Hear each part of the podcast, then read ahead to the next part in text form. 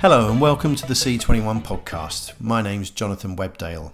It's day three of MIPCOM 2018, or day five if you've been here in Cannes over the weekend for MIP Junior as well. The stories are mounting up on the C21 website, and we're on target to publish more than 150 from this year's market, so be sure to delve into those to find out all about the latest industry developments. If you heard yesterday's episode, you'll know the first few days of MIP are often about the on screen talent flown in to help promote the new shows. But of course, all constituents of the international TV value chain are here and very much a part of what's going on. In this episode, we're going to focus on one executive at the top of that value chain within the Canadian landscape.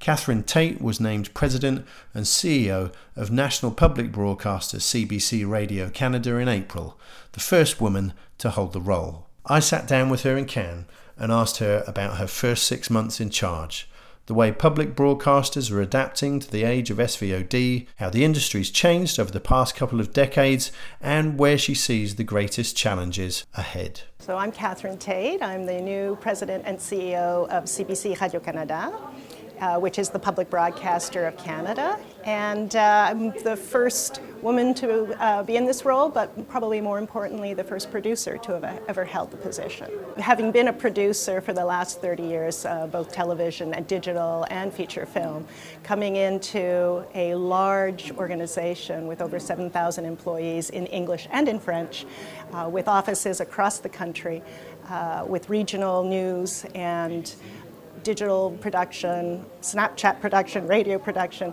It's an enormous job. And uh, for me, the first weeks was, were really dedicated to getting to know how a public broadcaster really works. And really exciting for me was learning about news because as a creative producer in the scripted, mostly comedy world, learning about news production, which is really the heart and soul of a public broadcaster, has been really very, very exciting. The CBC Radio Canada, as you may know, like a lot of public broadcasters, have been has been under a lot of financial pressures uh, the last decade, and we've had some relief from uh, in terms of our funding. So we're in a great position now to start looking at new initiatives. So, for example, uh, we announced uh, at Content Canada um, some months ago the um, uh, move back into kids programming we really feel that we want to be taking Canadians right through their lives uh, rather than um, leaving them at the preschool stage. So that's been one initiative. And very importantly, expanding our streaming platform. We rebranded it GEM on the English side, and on the French side, it's called Tout Point. And those two platforms are not really just about our content, they are uh, the uh, hopefully the aggregator of the best of Canadian content, as well as content from other public broadcasters from around the world, like the BBC or ABC, uh, wherever it is that we can find partners that ha- are like minded in terms of public mandate. I think I'll, I'll borrow the, um, the log line from your head of Ofcom uh, to say that we need to collaborate to compete. Uh, there's no doubt that the OTT environment is extraordinarily challenging for broadcasters which may be operating in a domestic market only and with the funds available to them in that domestic market. So we really need to be working with whether it's the UK or France or Germany, all of those partners in order to be able to uh, do the kind of programming that we care about, not just the programming that maybe Netflix and Amazon and others care about. The, the model for GEM is a little bit like uh, BritBox, let's say, in the sense that uh, we're telling Canadians You've subscribed to Netflix, and they have in great numbers in our country. They, Netflix launched in Canada before any other territory.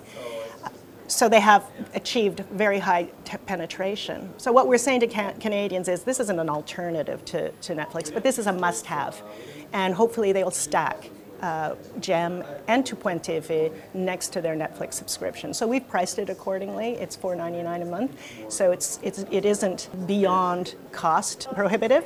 But we've also offered a ad, ad supported version, so you can go to GEM and have it for free with adver- advertising and you, or you can subscribe to it without the advertising. So we're really trying to work with, with audiences, and to, as you know, Canada has a mixed hybrid financing model for the public broadcast, broadcaster. We do have advertising on our television network. So we're moving away. That's a way that we can start offering that ad-free environment. But similarly, we also are putting up news and sports and, and content that you won't see on a Netflix. So if you're a Canadian and you want to be informed, entertained, uh, and enriched, you're going to get the whole CBC experience as opposed to just a fingernail selection of, of shows. So that's a kind of that's a very different approach, and hopefully it will give us the distinguishing uh, competitive advantage. I think that broadcasters have understood that if they don't reflect their audiences, then they cannot possibly build audience. And one of the issues has been for years we didn't have female led series, and yet 50% of the audience, and oftentimes more than 50% of the audience, is female. So, what, we've, what we're finding, certainly, yes, of course, you're going to see uh, more female led shows, but you're also going to see more shows created by women, written by women. Uh, and that's where, we're, where we as a public broadcaster can make uh, a really significant difference. So we're working with a wonderful showrunner like Tassie Cameron or writers like uh, uh, Susan Coyne or Sherry White. These are all extremely experienced women who have not necessarily had the same runway that their male uh, counterparts have had.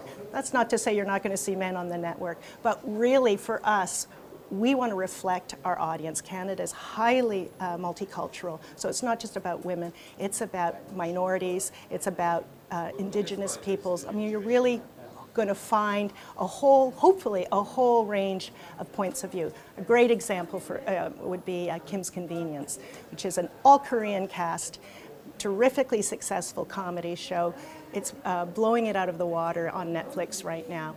And who, who would have ever thought that there could be an all Korean uh, cast uh, comedy show that would reach a global audience? And it's doing that now. So I think it's an extremely exciting time, not just for women, but for the voices we haven't heard. And consumers, viewers want those authentic, alternative voices. That's what I, I really, truly believe that.